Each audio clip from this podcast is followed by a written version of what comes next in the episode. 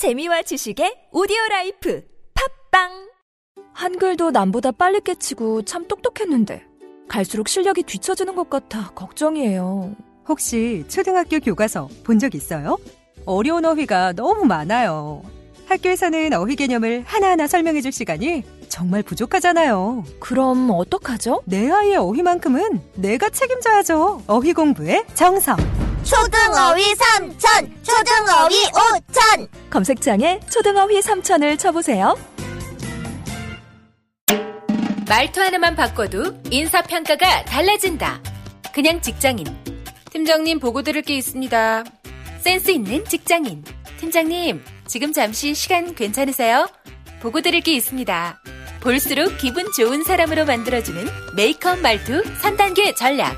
직장인 자기개발서 1위. 모든 관계는 말투에서 시작된다. 위즈덤 하우스 미디어 그룹. 다이어트를 위한 꿀팁. 동결건조 채소와 곡물, 단백질, 그리고 효소와 비타민, 미네랄로 만든 다이어트 전용 그린 스무디로 하루 한두 끼만 바꿔 드세요. 비타샵 그린 스무디 다이어트. 1522-6648. 1522-6648. 혹은 비타샵을 검색해 주세요. 엄마! 가글 했는데 입에서 뭐가 나왔어! 어, 그거 올리덴탈 체크 가글이라 그런겨. 지금 쓰고 있는 가글, 사용 후 확인해 보셨나요?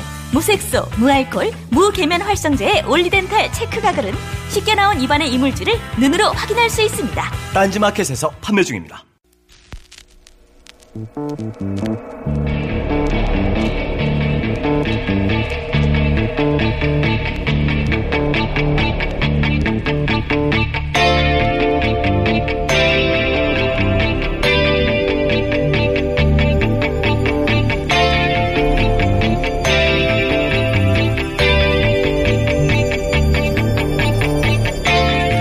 안녕하세요. 김호준입니다. 어제 문재인 대통령 취임 100일을 맞아 청와대에서 기자회견이 있었죠. 관련해서 조선일보에 이런 기사가 실렸습니다. 국산태로 바꾼 지 두 달 만에 예전 린드버그 안경테 낀 문 대통령. 덴마크 제품으로 70만 원이 넘는 가격으로 화제가 됐던 이 안경테가 6월 초 고장이 나서 고가 외산 제품 논란을 의식했는지 국산으로 바꿨다가 다시 예전 브랜드로 돌아갔다는 겁니다. 기사는 무표정한 척 하고 있습니다만 정말 무표정할 일이면 이런 기사 자체를 아예 안 썼겠죠.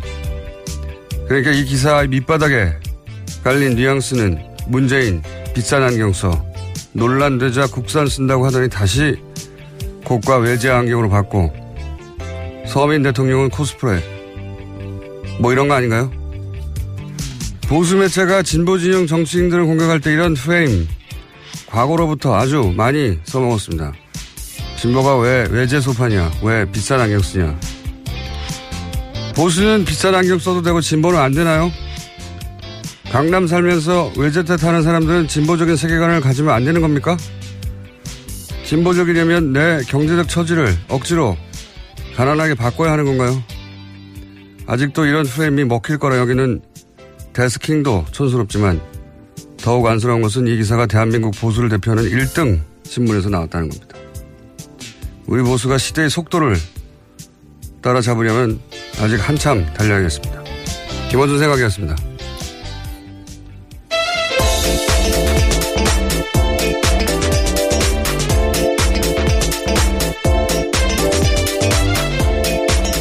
시사인의 김은지입니다. 재밌는 기사였어요. 네.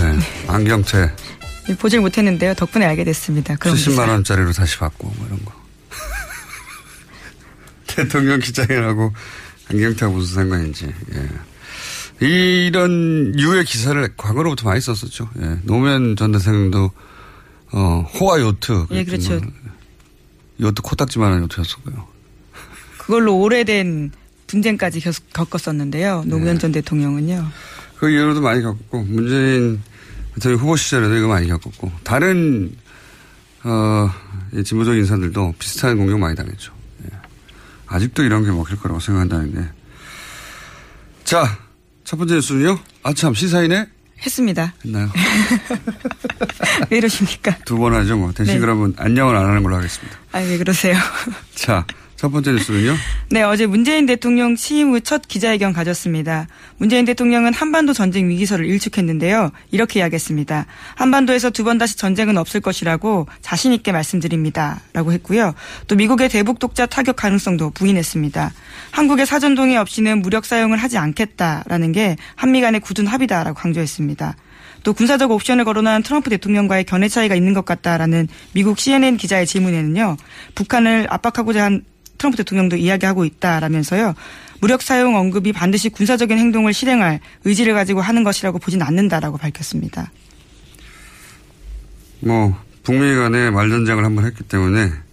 그런데 트럼프 대통령이 톤을 바꾸기 시작할 즈음에, 어, 우리도 몰랐는데 이제 문재인 대통령과 트럼프 대통령이 통화를 했다는 거 아닙니까? 예, 통화를 해서, 어, 남한, 네, 동의나, 어, 또는 대화 없이 사전에 충분히 협의 동의 없이 전쟁은 있을 수 없고, 뭐 그런 이야기가 충분히 전달됐다고 하는 것이고, 어, 이, 사실은 전쟁 이야기를 마치 곧 벌어질 것처럼 많이 중계됐지만, 최근에 나오는 이야기를 보면 또 그 백악관의 극우를 상징하죠. 스티브 배넌이라고. 네. 네, 최측근입니다. 어, 이 사람이 누구냐면 트럼프 대통령 취임하자마자 무슬림 입국 금지 해가지고 난리가 났었죠. 그때 미국에서 이거 추진한 사람이고 그리고 최근에 이제 백인 인종주의 테러 예. 여기 대해서 트럼프에게 어 백인 인종주의자들만 비판하지 말고 예. 양쪽 다 비난하게 조언했다고 해서 예, 그래서 일을 더 키웠다고 해가지고 경질설이 돌고 있는 사람이에요. 근데 이 사람조차 초강경파입니다. 초강경파 그러니까 이 사람조차 뭐 전쟁은 옵션이 없다. 군사적 해법은 없다. 네, 16일 인터뷰에서 그렇게 이야기해서 눈길을 끌고 있는데요. 북핵 문제와 관련한 군사적 해법을 잃어버리라고 이야기했다라는 겁니다. 음, 잊어버리라고. 예, 예. 대신에 중국이 검증 가능하게 북핵 개발을 동결시키면 그 대가로 미국은 주한미군을 철수하는 외교적 거리를 고려하고 있다. 이렇게 밝혔습니다. 근데 뭐 본인이 고려한다고 될 일은 아닐 것 같은 게. 네, 고려해야 한다라는 건데요. 예. 이 양반이 이제 비선 실세라고 불렸거든요. 소위. 네, 수석 예. 전략가니까 이제 그냥 실세 같습니다. 초반에 비선 예. 실세를 불렀어요. 이제 미국 타임지 어가 이제 뒤에 있는 실세가 누구냐. 어 근데 최근에 이런 그 잘못된 전략을 조언해 줬다고 해서 경질설이 나돌고 있어요. 네. 여하간 백악관의 가장 강경파, 초강경파, 무슬림도 있고 금지시키자, 백인 인종주의자들에 대해서도 그렇게 너무 심하게 대통령이 몰아붙이면 안 된다라고 했던 이 사람조차 전쟁 얘기는 말이 안 된다고 하는 거예요. 말이 안 되겠죠. 세계대전이 일어나니까. 러시아에서도, 어, 뭐, 북미 간 저런 말전쟁. 만약에 실제로 전쟁이 일어나면 세계전쟁이 일어날 것이고 지금 멸망한다는 얘기 하잖아요. 당연합니다. 전쟁 안 일어나요. 이런 식으로는. 네, 그래서 뉴욕타임스에도 관련된 보도가 있어서 눈길을 끌고 있는데요. 을지 프리덤 가디언 훈련이 21일부터 시작되는데 훈련 중단도, 중단도 협상 카드가 될 수 있다라는 이야기가 나온다는 겁니다. 여러 가지 해법이 논의되겠는데, 뭐, 이번 주 내내 그 얘기를 했지만, 그렇게 이제 전쟁 난다는 얘기를 스포츠 중계하듯이 하지 말자는 거예요. 제발. 우리나라 언론이. 우리 땅에서 일어날 일인데, 미국에서 정치인 몇 명이 그런다고 진짜 전쟁 날 것처럼 어쩌나 이렇게 중계를 해야 되는지. 포탄을 왜 그걸 다시 씁니까? 누가 그 기사 뽑는지 모르겠는데. 화가 나요, 정말. 자, 관련하여 그런 얘기를 했다고 하는 것이고요. 예. 또 다른 얘기가 있었습니까? 네, 어제 기자회견이 65분 동안 진행되면서요. 많은 내용들이 나왔습니다. 또 뿐만 아니라 경제 관련된 내용도 눈길을 끌었는데요. 문재인 대통령은 지난 파리 부동산 대책으로 부동산 가격이 안정될 수 있다 이렇게 밝혔습니다. 부동산 대책과 관련해서는요. 가격 상승 기미가 보이면 더 강력한 대책 내놓겠다라고도 밝혔는데요. 또다시 오를 기미가 보인다면 정부는 더 강력한 대책도 주머니 속에 많이 넣어두고 있다 이렇게 밝힌 겁니다. 알겠습니다. 예. 국토부 김현미 장관을 주목하라고 고들 하죠. 예. 본인 자신이 집 없는 서름 오래 겪은 장본인이라 네. 더 강력한 대책이 그 다음 기다리고 있다. 네, 그래서 보유세 인상이나 분양가 상한제, 대출 규제 강화 이런 것들이 추가 대책 후보로 꼽히고 있습니다. 다음 수는요? 네, 뿐만 아니라요. 일제강점기 강용지 강제징용 피해자들의 개인 청구권 관련된 질문도 나왔었는데요. 일본 NHK 기자의 질문이었습니다. 질문의 취지는 강제징용 피해자 배상 문제가 1965년 한일 청구권 협정으로 해결되었다라는 것에 한국 정부도 동의하고 있다라는 내용이었는데요. 그렇기 때문에 배상도 일본 정부가 아닌 한국 정부가 해야 하는 거 아니냐라는 질문이었습니다. 이에 대해서 문재인 대통령은요, 양국 간 합의에도 불구하고 징용자 개인의 민사적인 권리들은 그대로 남아있다라는 것이 한국 대법원 판례다라면서요, 정부는 그런 입장에서 과거서 문제를 임하고 있다고 답했습니다. 질문을 잘못했네요, H 기자가. HK, HK 기자는, 어, 법조인을 상대로 질문을 한 거예요, 이게. 대통령 이전에 법조인이었거든요. 그러니까 국가 간 합의에 불과하고 개인 민사적 권리는 그대로 남아있다. 는게 대법원의 판례라잖아요. 예. 그렇고요. 또 다른 중요한 질의가 있었습니까, 내용이? 네, 여러 가지 내용들이 있었는데요. 또 언론과 관련해서는 언론 장악들 이번 정부에서는 하지 않겠다고 하면서도요. 언론인 스스로의 각성을 불러일으키는 말도 했었습니다. 음. 알겠고요. 자, 다음 뉴스는요? 네, 그리고 어제 취임 100일을 맞아서요. 포털 사이트에 고마워요 문재인이라는 키워드가 계속해서 실시간 검색어에 올라 있었습니다. 이에 대해서 자유한국당이 논평을 냈는데요. 자신들은 놀이라고 하지만 실체는 여론 조작이다. 이렇게 주장했습니다. 음. 여론이 어떻게 조작되는 거죠? 네. 고마워요 문재인 하면 안 고마운 분들이 고마워하나요? 이거는 댓글 부대를 운영했던 정권의 주역들이 할 말은 아니죠. 예. 대통령을 직접 만날 수 없으니까 이제 자, 자신들 감정을 표현하는 수단으로 놀이로 썼겠죠, 잠시. 뭐 네. 해프닝이라고 봅니다. 팬클, 네. 예, 연예인 팬클럽 같은 경우에도요, 해당 연예인 생일 때 이런 식으로 검색 올리는 일들이 음. 있거든요. 일종의 이벤트라고 보면 될 텐데.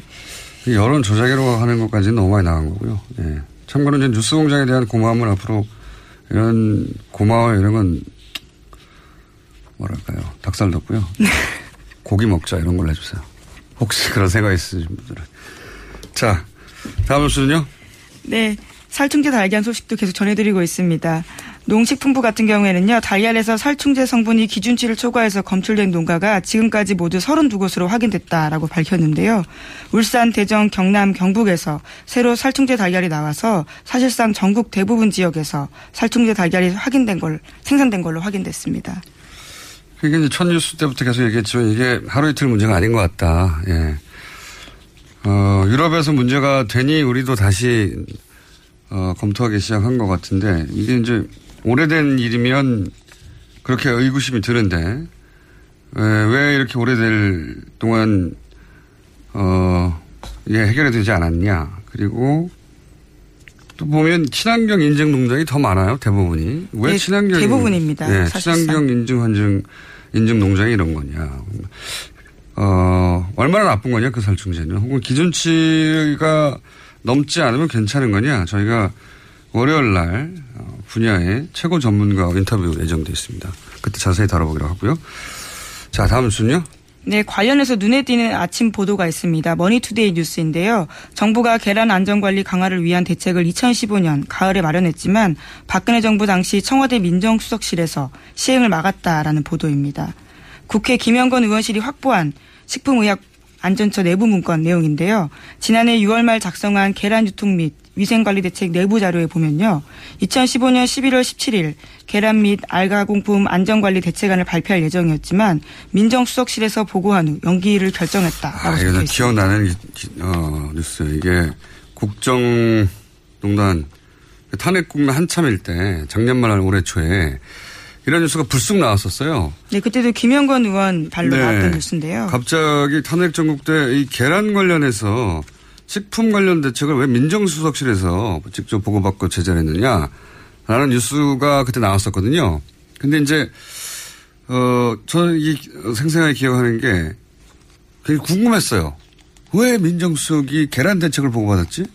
라고 궁금했는데, 어, 지금 김영건 의원실에서는 이게 관련이 있다라고 이제 주장하기 시작하신 건데, 시작한 건데, 이건 저희가 이제 의원실하고 연결해서 한번 자세히 물어보고 저희가 인터뷰할 만한 내용 인터뷰 하도록 하겠습니다. 여하간 이야기는 올 초, 올 초인가요? 작년 말인가요? 예, 올 초에 나왔던. 네, 올 초에 한번 제기됐던 문제입니다. 근데 이제 그때는 어, 살충제 얘기가 없었고, 예. 다만 계란 안전 대책. 예, 2015년에도 계란 관련돼서는 문제가 또 있었는데요. 불량 계란이 학교 급식에 납품됐다고 해서 전 국민의 공분을 산 적이 있었습니다. 그게 왜 민정수석실에 보고가 됐는지 의구심을 가진다고 한번 주장을 했던 짧은 기사가 있었는데 저는 재밌는 기사에서 기억이 나거든요. 왜 계란일까? 그때 굉장히 궁금했습니다. 저도. 자, 그러면 이 뒷이야기 여기까지만 일단 나온 거고요. 예. 예. 우선 해당 기사에 보면요. 당시 식약처장이었던 김승희 자유한국당 의원의 인터뷰가 짧게 실려 있습니다.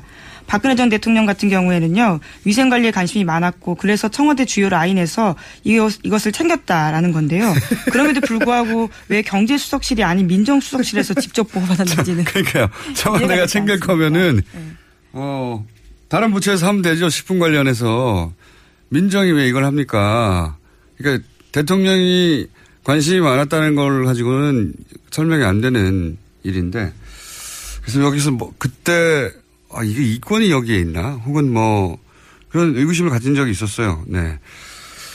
자 그리고 다른 뉴스 하기 전에 자 이번 주 뉴스 중에 제가 개인적으로 주시 뉴스라고 생각했는데 시간이 없어서 제대로 언급하지 못하고 지나간 뉴스가 하나 있어요. 뭐냐면 그거 짧게 얘기하고 이제 어, 마지막 뉴스 다뤄죠.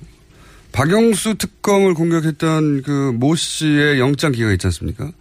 저는 이거 굉장히 주시 뉴스라고 생각했는데 왜 그러냐면 이제 고용태 씨는 어, 구속되는 반면 왜 우병우 혹은 뭐 정유라 혹은 카이 건들 어, 이런 게 기각되느냐 중간중간 여기가 여러 번 얘기했었는데 이 박영수 특검을 공격했던 모 씨에 대해서도 기각이 있어요. 기각이었어요. 이 언론에서는 물병을 던진 아주머니 이렇게 표현됐는데 그 표현만 놓고 보면 아니 갑자기 물병 좀 던졌다고 해서 구속까지 해야 되냐 이렇게 생각할 수 있잖아요. 근데 탄핵 국면 때 박영수 특검을 위협했던 당시 상황으로 생각해 보시면 그 위협은 대단했었어요 실제 방망이 들고 야구 방망이 들고 지 앞에 가가지고 박영수 특검 부인이 뭐, 뭐 혼절하고 거의 살해 협박 그리고 신변의 위협을 느낀 특검이 경찰 요청 보호 요청했는데도 불구하고 그거 뚫고 수십, 수십 명, 막 100명씩 밀어붙이니까 근접까지, 근접거리까지 와가지고 막 공격했단 말이죠. 그때 누가 툭 튀어나와서 흉기를 휘두르면 어떻게 막습니까? 그 가까운 거리에서. 저는 이게 이 국가 권력, 공권력에 대한 테러 행위로 간주해 맞다. 타, 탄핵 국면에서 특별 검사를 상대로 그렇게 한 거 아닙니까? 일반인들 이렇게 못해요. 그냥 파출소 경찰한테도 항의하기 힘들어요.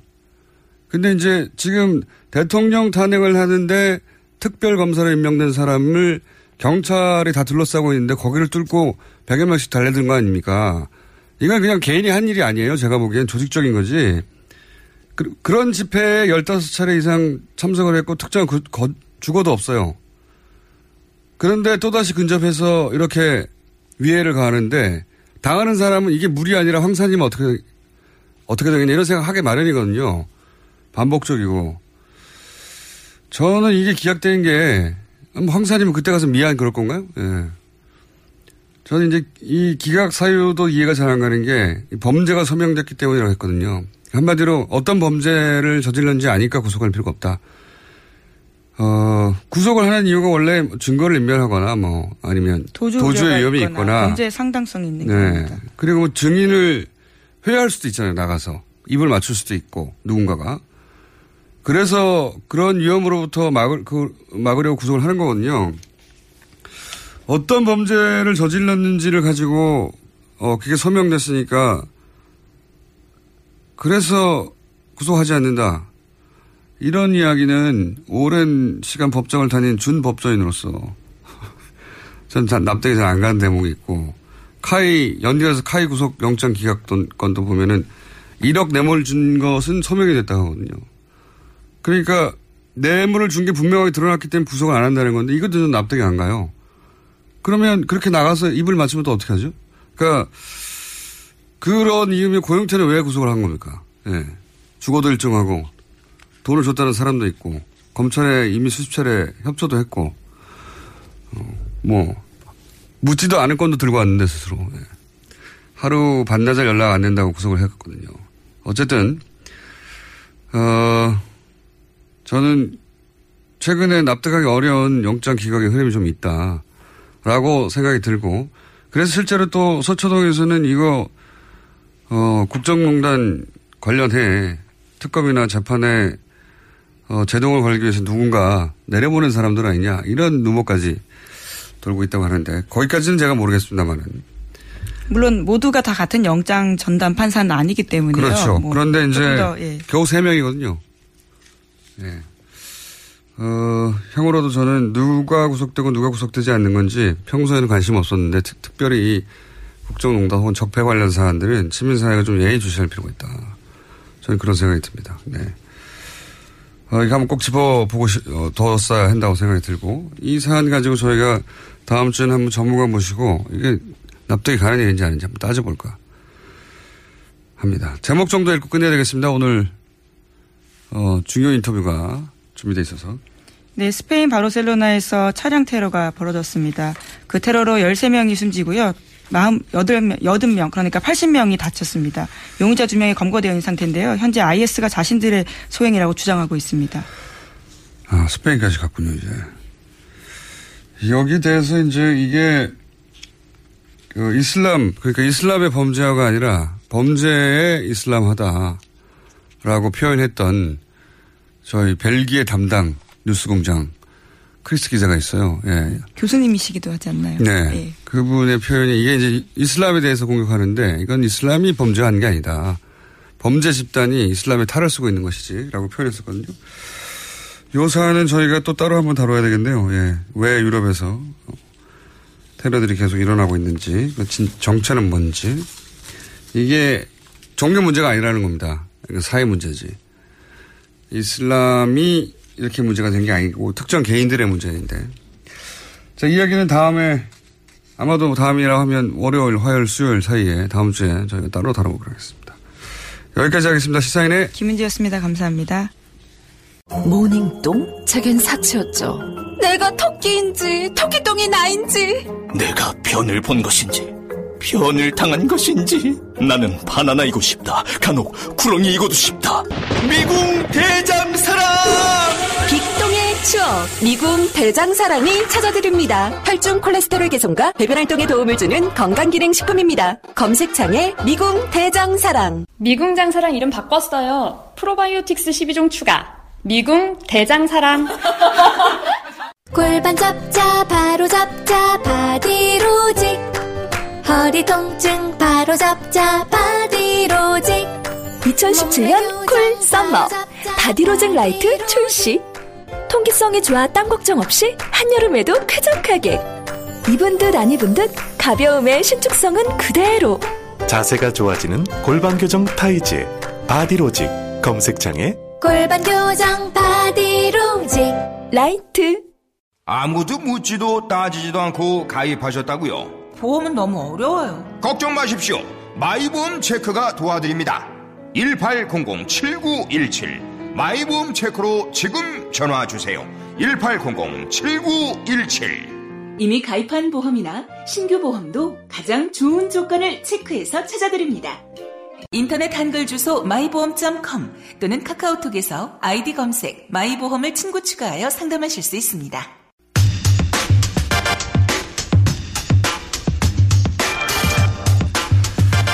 문재인 정부 출범 100일이 지났습니다. 네, 지난 100일 한번 짚어보겠습니다. 전병원 정무수석 스튜디오에 직접 나오셨습니다. 안녕하십니까. 안녕하세요. 반갑습니다. 예, 저희가 청와대 수석을 스튜디오에 직접 모신 건 처음인데.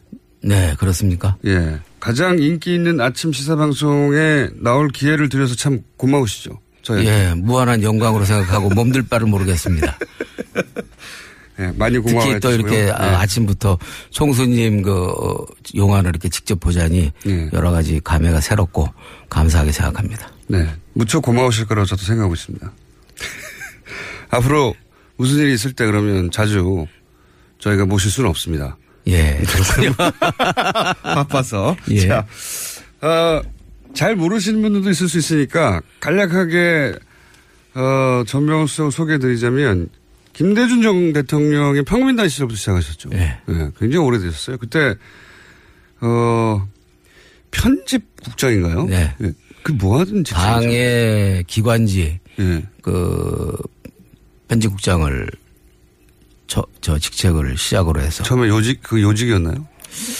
뭐 그 요직이라고 볼 수도 있고요. 왜냐하면 이제 그 당시에 그 우리가 이야기하는 진보 신문이 거- 상당히 없는 상황이었고 네. 또 김대중 당시 총재로서는 일방적인 언론의 매도를 그 당하는 입장이어서 자신의 매체를 가져야 되겠다라는 절박감이 있었고요. 네. 그런 차원에서 어그 당에서 직접적으로 정기적으로 발행하는 신문을 만들기 시작을 했죠. 네. 거기에 이제 제가 현직국장으로 발탁이 돼서 뭐 일, 모든 회의에 배석을 해가면서 또 신문을 한번 제작을 할 때면은 어, 김대중 그 총재님과 편집 회의도 같이 하고 아. 또 가안을 들고 또 다시 한번 어, 의논과 또 지도도 받고 그렇게 하면서 사실 어떤 측면에서는 어, 뭐 어, 후선이었지만 아, 보이지 않게는 김대중 당시 총재로부터 가장 많은 아, 정치적 감각과 지도를 많이 받을 수 있는 자리였다고 생각을 합니다. 예. 중요한 자리가 아니었던 걸로 결론이 나고 있습니다.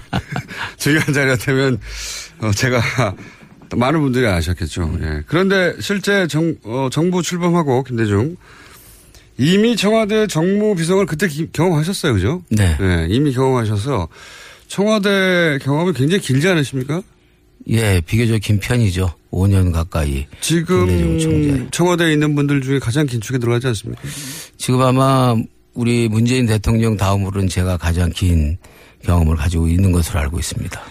자, 이런 게다가 이제 17대 여의도에 입성하신 이후에 내리 삼선을 하셨고 예, 수도권 내리 삼선 대단하다는 건 안민석 위원회에서 여러 차례 강조됐는데 경력이 아주 두툼하십니다. 두툼하신데 지난 총선에서는 컷오프 되셨어요. 네. 아니 근데 그때 왜 컷오프 되신 겁니까? 그, 뭐, 다 지난 얘기니까 뭐. 김정인 전 대표가 싫어한 분이셨나요? 어, 결론적으로는 그렇게 된 것으로 보여집니다. 현상적으로는. 예. 어찌됐든 뭐 네. 결과적으로는. 만한 일을 하셨나요 그때? 네? 전혀 싫어할 만한 일은 제가 할 인연도 기회도 시간도 없었고요. 그 예쁨 받을 짓을 안 하셨군요. 바로 그 점이 네. 또 약간의 경계의 대상이기도 했었던 것 같고요. 경계의 대상이요? 네. 왜요? 뭐 제가 누구보다도 당을 가장 많이 알고 있었고 아는 사람이었고 그리고 전임 지도부로서 어 문재인 대표님을 모시고 어 최고위원을 같이 했지 않습니까? 그래서 당의 혁신안이라든지 이런 것들에 대한 스토리를 가장 잘 알고 있었기 때문에 당시 그 우리 그 막 문재인 지도부가 이렇게 그이 정치권에서 흔히 나타나는 그냥 뒤로 느닷없이 그 붕괴하는 음 뒤로 물러나는 그런 차원의 그 막 퇴진이 아니라 아 후- 후임 지도부를 인선을 해놓고 질서 있는 퇴진을 하는 그런 그 방향으로 이제 바, 아, 그 가닥을 잡고 어 김정인 당시 이제 대표를 모셨던 거죠. 그러면서 사실 그 당시 문재인 대표께서는 아 이와 같이 어 정당사에서 찾아올 수 없는 이른바 순리와 그 질서 있는 그런 어떤 아 연계적 그런 비대위가 구성이 되는 것이니까 전임 지도부 대, 전임 지도부의 대표성이 있는 사람 한 사람을 아 거기 비대위원으로 어 참여를 시키는 게 좋겠다. 아, 예를 들면 전병훈 의원 같이. 예. 예, 예. 그래서 아. 예를 들면이 아니라 저를 직접적으로 거론하셨는데. 어, 예, 두세 번 청거를 하셨는데 아예 컷오프를 시켜버렸군요. 거기서부터 이미 컷오프가 아, 되고 있었죠. 이 사람을- 나중에 결과적으로 보니까 이 사람을 비대위에 넣어 주십사 하고 당시 문재인 대표가 이야기를 하고 물러났는데 김종인 비대위원장은 들어오자마자 이 사람을 챙기라고 에잇 하고 컷오프를 해버린.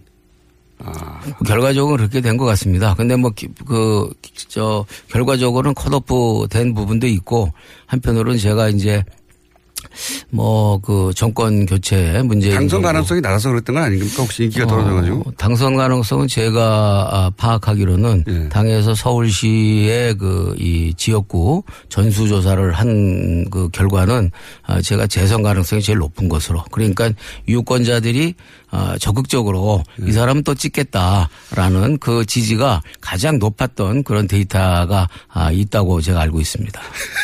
그러니까 더, 더, 더 이상 이 문제를 어, 말씀하지 마십시오. 약간 그 얼굴이 밝아지고 있습니다. 자, 정부 수석은 뭐 하는 자리인지 설명을 좀 해주십시오, 일단. 예, 정부 소속은 아무래도 어 대국회 관계와 어, 그리고 어 또 대통령을 의 통치를 보좌하는 자리라고 생각을 합니다.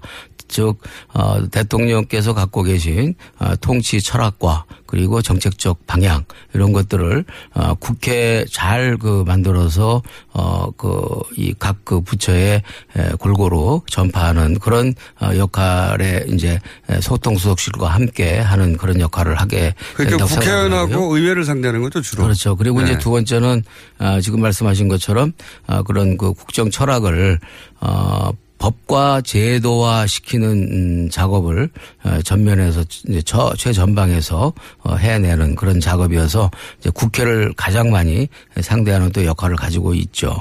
그리고 여러 가지 이제 국정 현안과 관련해서 아, 이 국민적 감각이나 또 이 정치적인 어떤 그 시각에서 어, 막 어떤 이슈에 대한 아, 경중을 가려내는 그런 뭐 역할도 좀 해야 그러니까 된다. 청와대 안에만 갇혀 있으니까 청와대에 있는 사람들끼리 논리에 매몰될 수 있는데 아 그게 아니다. 네. 지금 시중 여론이 이러하고 정치권에서는 반응이 이러할 것이다. 그러니 정무적인 어, 조절이나 조율이 필요하다. 네.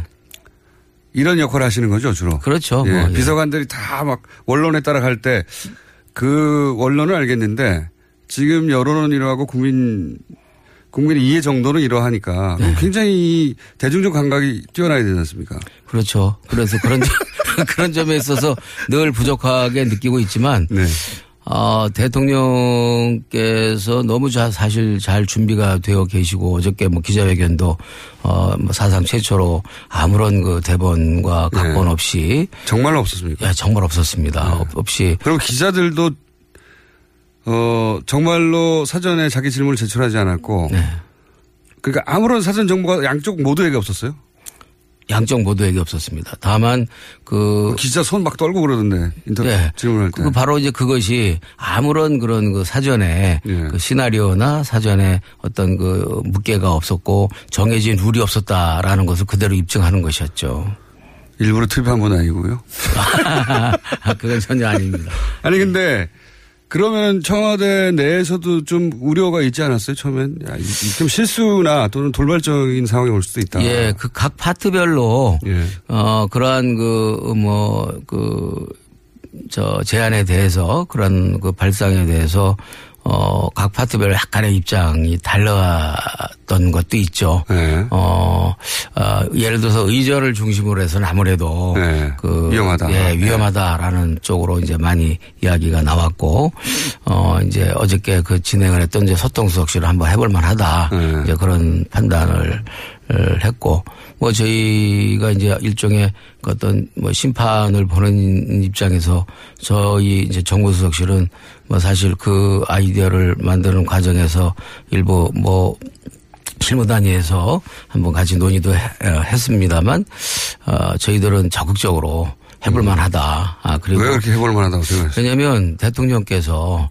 그, 뭐, 저 같은 경우도 이제 대통령과, 어, 당대표와 최고위원으로서, 네. 어, 사실 정치적인 어떤 밀착 관계가. 오래되셨죠. 예, 굉장히 오래됐고 호흡을 많이 맞춰왔고요. 그래서 그, 그 옆에서 보면서 대통령의 학습 능력이 너무나 뛰어나고, 그리고 지난 5년간 아, 준비한 그런 그 어떤 그 내공이 단단하기 때문에 어디다 내놔도 손색이 없다라는 그런 나름대로 자신감이 어디다 내놔도 자, 자신감이 있었습니다, 예. 사실은. 그랬는데, 그, 그래서 이번에, 어, 한번 그, 뭐, 격식 파괴하고, 그, 뭐, 아, 각본 없이 진면목을 한번 보여주고 싶다. 이런 욕심이 진면목을. 한번, 어, 보여줘도 충분하다. 뭐, 이렇게 생각을 하고, 주- 저희는 이제 강력하게 그렇게 주장을 한 입장이었는데요. 네. 결과적으로는 뭐, 어제 그, 저희들 판단에는 우리 국민 여러분들께서 어떻게 보셨는지 모르겠습니다만, 저희들 참모진 입당, 입장에서는, 어, 대, 국민들에게 여러 가지 복잡한 국정 현안에 대해서 소상하게 다 파악을 하고 있고 나름대로 정리된 입장과 대책을 가지고 있다는 것을 아마 느꼈으리라 생각을 하고요. 어, 그런 점에 있어서 어제 청와대는 하루 종일 그 엔돌핀이 막 충만했고 정말 일할 만 난다라는 그런 그 분위기 속에서 사기가 충천했었습니다. 그래요? 네. 그 끝나고 나서 성공적이었다고 자, 자축하고. 예. 그러나 이제 사기가 충전하면 청와대에서 뭐 합니까? 사기가 충전하면 청와대 더, 더 열심히 일해야죠. 지난 100일간 정무수석으로 가장 힘들었던 순간은 언젠가요? 아무래도 그 국회를 상대할 때가 제일 힘들었어요. 아, 예. 이 오당 체제라는 게 전대 미문의 이, 이, 저, 우리 정치사에서는, 때문에. 예. 네. 어, 특히 이제 이낙연 총리 인준안 그리고 이 정부조직법 그리고 추경 추경. 예산안 뭐 이런 것들은 기본적으로 문재인 정부가 첫 걸음을 떼기 위한 가장 기본적 필수적 그 조건이었거든요. 그런데 이런 것을 이제 어막 이렇게 질서 있게 처리가 안 되고 여러 가지 그 이제 이유가 달려서 붙들려 있게 되니까 정말 초조하고 그야말로 그세 개의 안건 자체가 이낙연 총리 어 인준안 아 그 정부조직법안 그리고 추경 예산안 요 세 개 세 개가 마치 너무나 소중한 인질들 같은 느낌이 들었고 어 그 잡혀진 인질들을 어떻게 해서라든지 구출을 해야 되는데 뜻대로는 되지 않고 그러니까 뭐 애간장이 끓는 그런 그 시간이었는데 뭐 최종적으로는 그래도 어 야당들이 애는 먹였지만 다 그래도 원만하게 합리적으로 처리를 해 주셔서 아 뭐 이 자리를 빌어서 뭐 감사한 마음을 전합니다. 야당에 감사하지 않으시죠, 실제로는? 네? 아니에요. 이제 다음 주부터 또 국회가 열리기 때문에 감사해야 됩니다. 누구의 공이 제일 컸습니까? 결국 예를 들어서 추경이 통과되는 데는 아무래도 일 등. 그 아무래도 원내 대표부가 가장 고생을 많이 했죠. 네. 2등은 누굽니까? 2등은 아무래도 여당 지도부, 여당 원내 대표부들. 이 열시. 예. 3위는 누굽니까? 3등은 뭐 이제 저희들이 뒤에서 이렇게 어. 그 후방 지원한 후방 지원 부대도 약간의 공헌이 있지 않을까 이렇게 생각합니다. 3위. 본인을 3위로 놓으셨네요. 현안 이야기를 좀 해보자면, 어, 어제 기자회견도 잠깐 나왔는데, 뭐, 아동수당, 뭐, 노인 기초연금, 이렇게 막 주는데 이거 산타클로스 정책 아니냐. 너무 선심 쓴다. 라고 하는 주장이 있습니다. 여기 대해서 뭐라고 하시겠습니까? 글쎄요, 나는 이제까지 이 자라오면서 산타크로스를 나쁘게 얘기한 첫 번째 사례가 아닌가 이런 느낌을 받았습니다. 그래서 어제 대통령께서도 어뭐 이게 선심 정책, 포퓰리즘 정책을 뭐 의미하는 용어로 쓴 것 같으니까 이제 어 그런 그 의미 그 선심령은 아니다. 아, 분명하게 그 거기에 철학과 내용이 담겨져 있고 재정 대책도 충분히 있다라는 이제 그런 말씀을 하셨습니다만 어, 어찌됐든 우리가 돌아보면요. 어, 저 산타로부터 어렸을 때 선물 많이 받아보셨죠? 저는 어릴 때 저희 아버지가 산타인 줄 알고 있었기 때문에 예, 총을 달라고 했습니다. 총을. 아, 예. 그럼 아버지로부터 선물을 받으면 기분 좋으셨습니까? 어, 뭐라고 약간 짠했어. 이렇게까지 숨어서 받아야 하는가, 줘야 하는가. 이제 바로 그 우리 이제 모두가 다 예. 산타 선물을 받은 기억들이 있을 텐데 크고 예. 작은 선물 아마 산타로부터 받은 선물을 어 되돌리고 싶다라든지 또 이걸 그 시- 싫어한다든지라는 그런 그 느낌을 갖고 있는 사람들은 아마 세계적으로 제가 볼 때는 없을 것 같습니다. 핵심은 이제 이게 돈도, 돈 대책도 없으면서 막 퍼주는 거 아니냐, 이건 거겠죠. 예. 그래서 받는 건 좋은데. 네, 저는 오히려 우리 국민들에게 지금 지쳐 있는 어 대한민국 국민에게는 오히려 산타가 필요하다 이렇게 음. 어뭐 필요한 것이 아닌가 이렇게 말씀드리고 산타 싶고요. 주머니 고갈되는 거 아니냐, 이런 거죠. 예. 아니요. 근데 산타 주머니가 결국 고갈되지 않는다라는 전제로 해서 예. 어그 국민들에게 선물을 주고자 하는 것이죠. 그 선물 재고 목록은 잘 정리하고 있는가, 뭐 이런, 거기. 잘 정리가 되어 있습니다. 그래요? 예. 예. 그러면 이어서 건보 보장성 강화 이야기, 이제 건보 이야기를 제가 좀 보자면 구체적으로 일단 어떻게 하겠다는 건지부터 설명해 주세요. 예, 그 건보 보장 어떻게 바뀌는 겁니까 이게 도대체? 기본적으로요. 우리 사회가 적어도 사람이 살아가는 사회라면 돈이 없어서 어, 병을 치료하지 못하는 사회는 그건 너무나 반인간적인 사회라고 생각합니다. 어, 전, 저는 정치를 하는 이유 중에 하나가 그와 같은 아, 야만적인 그런 사회적 시스템을 개선하는 것이 제 정치적 어, 그 활동의 목적 중에 하나인데 이번에 문재인 대통령께서 그 부분을 바로 시원하게 물꼬를 터주신 것에 대해서 저는 뭐 정무수석으로서뿐만 아니라 정치를 해왔던 한 사람으로서 정말로 감격스럽고 고맙게 생각을 하는 것이죠. 그래서 아, 우리가 그 이제 보, 이 건강보험이 이제 보장성 보장성이 한 60% 정도 되는데 꼭 치료받아야 할 그 어떤 그 이 항목 이런 것들이 그 건강보험 보장 그 항목에서 많이 빠져 있기 때문에 즉 비교 비급여라고 그러죠. 네, 비급여라고 그 비급여에서 빠져 있기 때문에 에, 이제는 꼭 피- 의학적으로 꼭 필요한 아, 분야이라면 아, 비급여를 예, 어, 비, 비급여가 제외되는 것 없이 저- 전체적으로 예외 없이 급여로 처리를 해야 된다. 어, 이런, 이제 그래서 어, 그 어찌됐든 어, 국민들이 그 아파서 치료를 받는데 건강보험이라고 공공성 있는 건강보험이라고 한다면 모든 그이 치료를 받아야 되는 질병에 대해서는 급여로 어, 통일을 좀 해줘야 된다라는 그런 그 정신이 이제 들어가 있는 것이고요. 그러니까 아픈데 왜 구분해서 돈을 지원하느냐 이거죠. 네? 아픈데 왜 구분해서 지원하느냐. 저는 그렇게 이해했거든요. 음.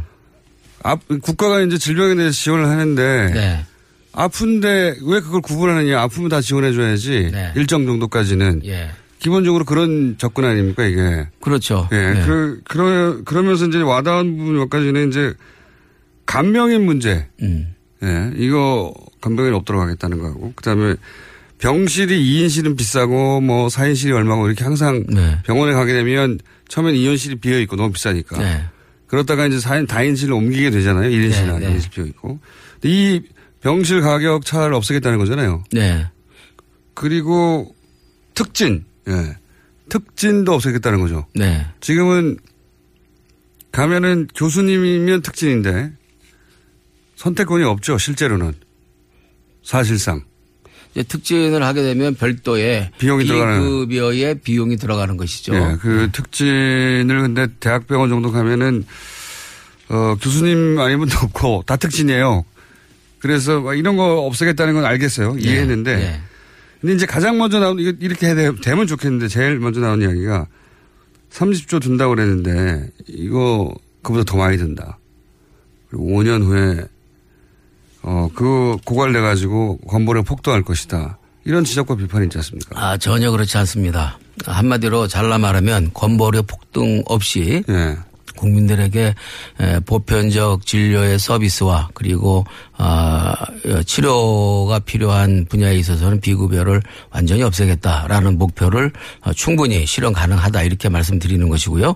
그, 그 재원에 대한 그 문제는 아, 지금 건강보험 그 누적 흑자분이 그 21조 원이 있는데 그 21조 원 중에서 한 절반 정도를 이제 에, 책정을 하, 하면 한 10조 네. 정도 어, 어, 되지 않습니까?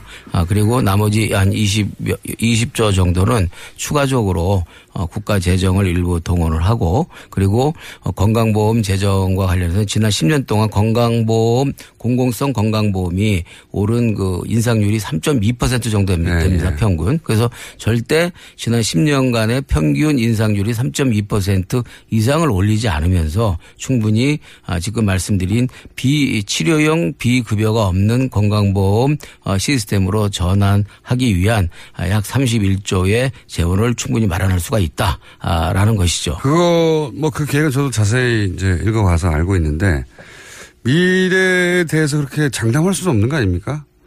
미래에 세수가 그 정도 거친다는 것도 지금 이제 예상치인데 제 말의 요는 뭐냐면 다 미래를 놓고 하는 얘기잖아요. 네. 충분하다는 것도 미래를 놓고 하는 얘기고 부족하다는 쪽도 미래를 놓고 하는 얘기지 않습니까? 이게 네. 사실 어 끝없이 맴돌 수 있는 이야기인데 네.